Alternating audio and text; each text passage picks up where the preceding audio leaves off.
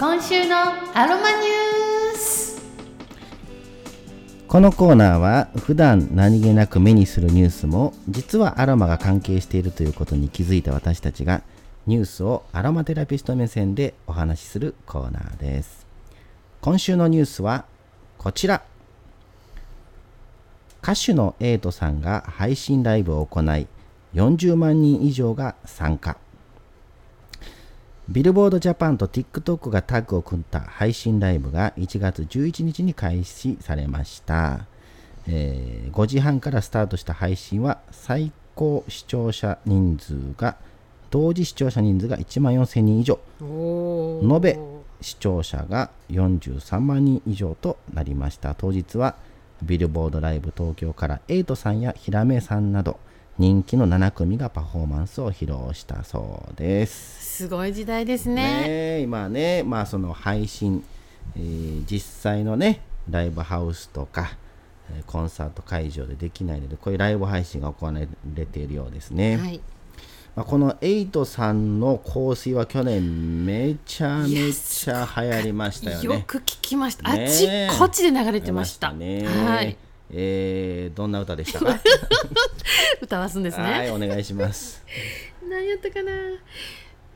ドルチェガッバナのその香水のせいなよ。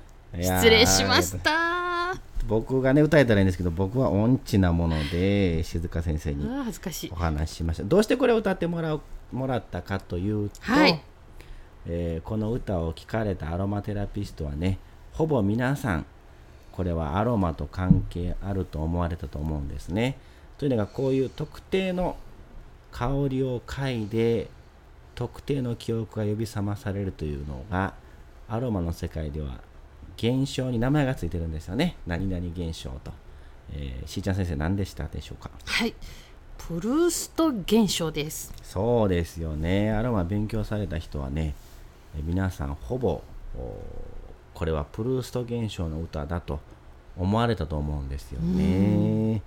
ちなみに説明しておきますと、プルースト現象というのは、フランスの文豪マルセル・プルーストの代表作である「失われた時を求めた」という小説の中で主人公がマドレーヌに紅茶を浸した香りを嗅いだ瞬間過去のことを思い出すシーンから名付けられましたということなんですね。まあ、この小説にかかわらずですね、えー人間誰しも何かの香りを嗅いだ時に何かを思い出すということがありますよね。そうですね。ん。しーちゃんなんかなんか香りを嗅いで思い出すことある？もうしょっちゅうあります。あの道端でふわって懐かしい香りがしたらその香りの人物を思い出したり、うん。あと私変わってるんですけどあの空港とか国とか街の匂いっていうのがありましてこの匂いはあロンドンの匂いだとかおしゃれなこと言うね。ちょっとおしゃれっぽく言ってみましたけども、うん。そういうなんかこう街のあ大阪の匂いとかなんかそういうのがあります。へー。街を思い出すっていうのがあります。なるほどね。特にきついダウニーみたいな匂いが来るとあー。アメリカを思い出すとか。この人使うもんね。すごい使いますもんね。あーあの外国からお客さん泊まって帰ったらね3日ぐらいまだまだおったもんね。そうですね。の本人は帰ったけどまだ名残はあったもんね。そうですね。うん。僕はねあのコーヒーをよく入れるんですけど、はい好きですね、うん、コーヒー入れてる香りを嗅ぐとね本屋さんのこと思い出すほう本屋さん、の、うん、それなんでかというと子供の頃、はい。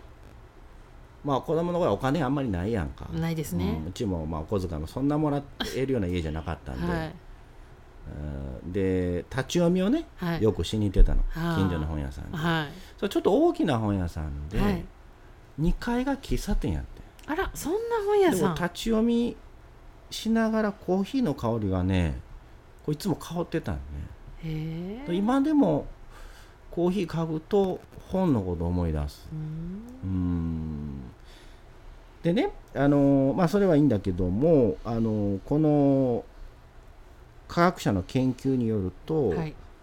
単に香りを嗅いで何かを思い出すだけじゃなくて、はいそのプルースト現象につながるような香りというのは体を健康にするんだって、えー、と顔あの石鹸の顔ね。顔の科学研究所とか愛知医科大が研究したところによると、はい。このプルースト現象につながる香りは、うん。えー脳によくてねあの炎症を起こす血液中の体内物質を減少させて体調を良くすることが確認されてる道理で。で。どういうこ道理 で diffuse してるだけでもこうちょっと調子がいいみたいな、とそうね。だからあー選んでいただいてあの化学合成された、ね、香りは脳に悪いけども、はい。本物の質のいいアロマを嗅いで何かを思い出した時にはそれだけでね体にいいということなので、はい。ちょっと皆さんね、今やっぱりストレス溜まりがちかもしれません。本物のいい香りを嗅いで何か思い出してみると、プルースト現象によって体調が良くなるかもしれませんので、お試しください。はい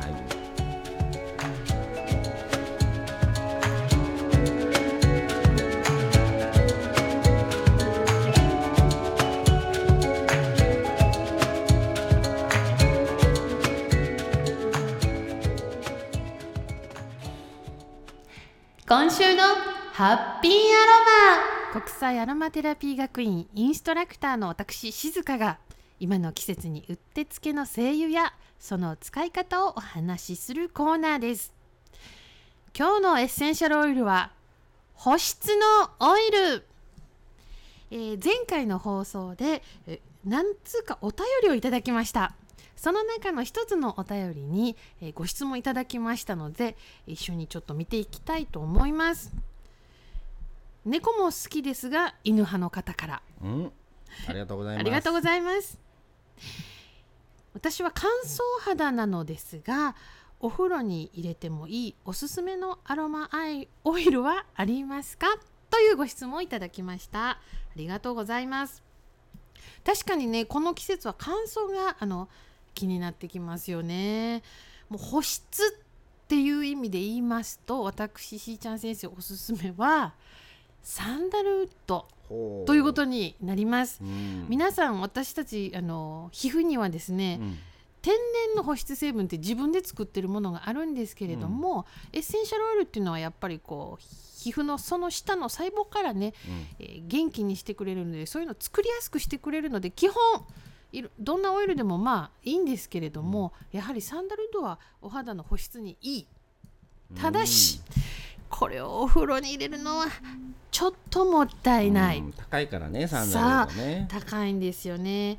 えーなので、えーそうなってくると保湿とか、えーいろんなことを考えるとそしてお風呂に入れるって考えるとおすすめはラベンダーということになります。はいラベンダーはお肌にうんいろんな方向から保湿もですし、うん修練もですし、えっと、かゆみがある場合でも鎮静してくれたりと、うんもうマルチに働いてくれますので、おすすめです。はい。はい、寝る前でもいいですね。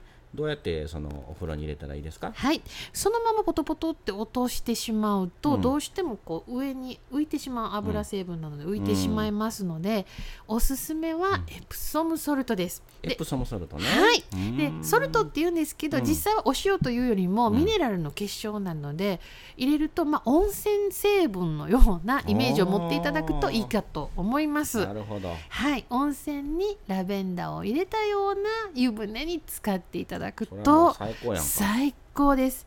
で、えー、とおすすめはですね、心持ち多めに入れていただくと、はい。まあ、小さい標準のお風呂でしたら、うん。だいたい 20g 前後のエプソムソルトでいいかと思うんですけれども、若干多めに入れていただくといいと思います。25とか30。そうですね、うんちょっと自分のお肌に合うのを試していただくと、浴槽もね、いろいろ大きさあるからね。そうですね全然違いますこれうん私、あの実験しておりまして、はい。主人で、はい。あきちゃんで実験しておりまして、ケチって入れるとかゆみどうもかゆいようで、まあは僕もね、あの冬場風呂入るとかゆなるからね。そうですねそういうのなんか入れんとね。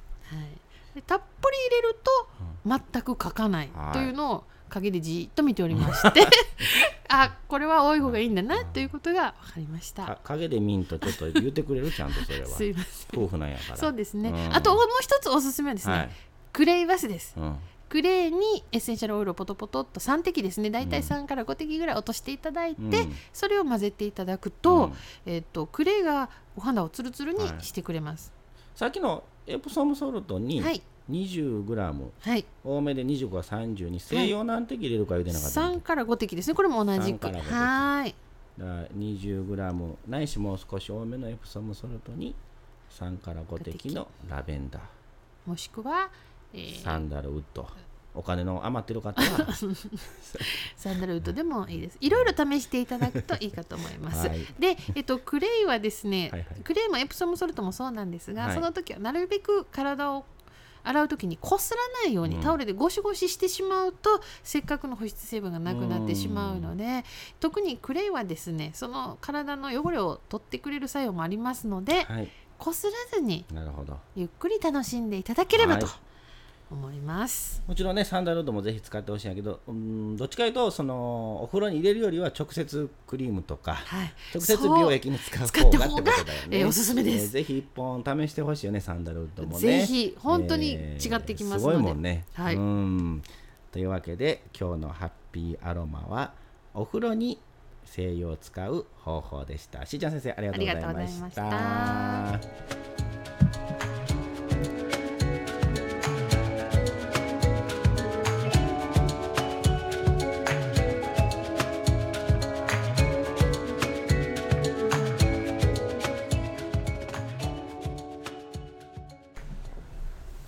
というわけで第2回目の香りを聞くラジオでした。はい今日は、えーエイトさんの「香水」という曲からプルプルースト現象のご報告とはい、いただいたお便りの中から保湿のアロマをお届けしました。はい皆さん聞いてくださって本当にありがとうございあます。りがとうございます。えー第1回目ねこの間放送したところ思った以上のたくさんの方に聞いていただきまして、はい、またお便りなんかもねいただいて本当に嬉しかったです、えー順次ねご紹介していきたいと思います、はいえースタンド FM というアプリを入れていただいて、えーそこでおフォローしていただくと最新の放送ができた時にお知らせがいきますのでぜひトライしてみてください。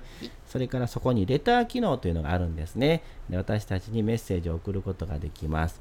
ちょっとお題を募集してみたいなと思っているんですね。いいですね。えーで今日プルースト現象をお話ししました、はい、皆さん誰でもこう香りにまつわる思い出というのがあると思うんです。はい、それで皆さんの香りにまつわる思い出、はい、えーこの香りを嗅ぐとこういうの思い出すわとか、うん。私昔こういう香りが好きだったとか、えーそういう皆さんの香りにまつわる思い出があればぜひお送りください。よろしくお願いしまます。た感想や、えーこ質問なども、えー同時に送ってください。はい。はい。えーというわけで、えー今日はこれぐらいなんですけども最後にですね、はい。先週お話した、まあ、今ステイホーム期間なんかが長くなってますので、はいえーお家でできることハマってることなんかそれぞれ最後に簡単に紹介したいと思いますね。はいしーちゃん今お家にいるときはどんなことしてますか？しーちゃんはですね、なるべく午前中に YouTube ではい運動、見ながら運動をする。そうね。ね今なんか運動を教えてくれるねはい。YouTuber の方とか結構いるのでねそうですね。お腹の浮き輪が取れるっていううん、運動をしてます。浮き輪があるんですか、あるんです。えー僕もねありますけども、えー撮れるといいですね。はい。僕のはですね、はい。こうアニメがね僕結構好きで。最近ハマってますね、これもうんね。特にこのお家にいる時間がちょっと長くなったので、えー見ておりますけども、えー皆さんに特におすすめはですね、えーバイオレット・エヴァーガーデン。もうこれは本当に本当におすすめです。す通して3回ぐらい見たかなそうですうんね。見てない方はぜひ見てみていただきたいと思います。えー、ネットフリックスだけで配信していると思いますね。はいはい、ぜひ試してみてください。まあ個人的にはですけどね、はい最初の2回はちょっと頑張って見てもらうとそうね3話目からねもう本当に面白いです。ね、1話2話はあんまり面白くないんだよね。うん。でもでも見ないと後がわからない。本当に面白いねあのシリーズものってねやっぱり前振りがあるから、うん。1話2話ぐらいは、前振りと思って見ていただいたらね。いいかと思います。えー私たちのラジオも2回目まではこれは前振り前振りですよね。はい。えー来来と言って、はい。次回以降ものすごく面白くなるということもないと思いますけども。はい、では皆さん今日も聞いてくださってありがとうございました。どうぞお元気で。ではまた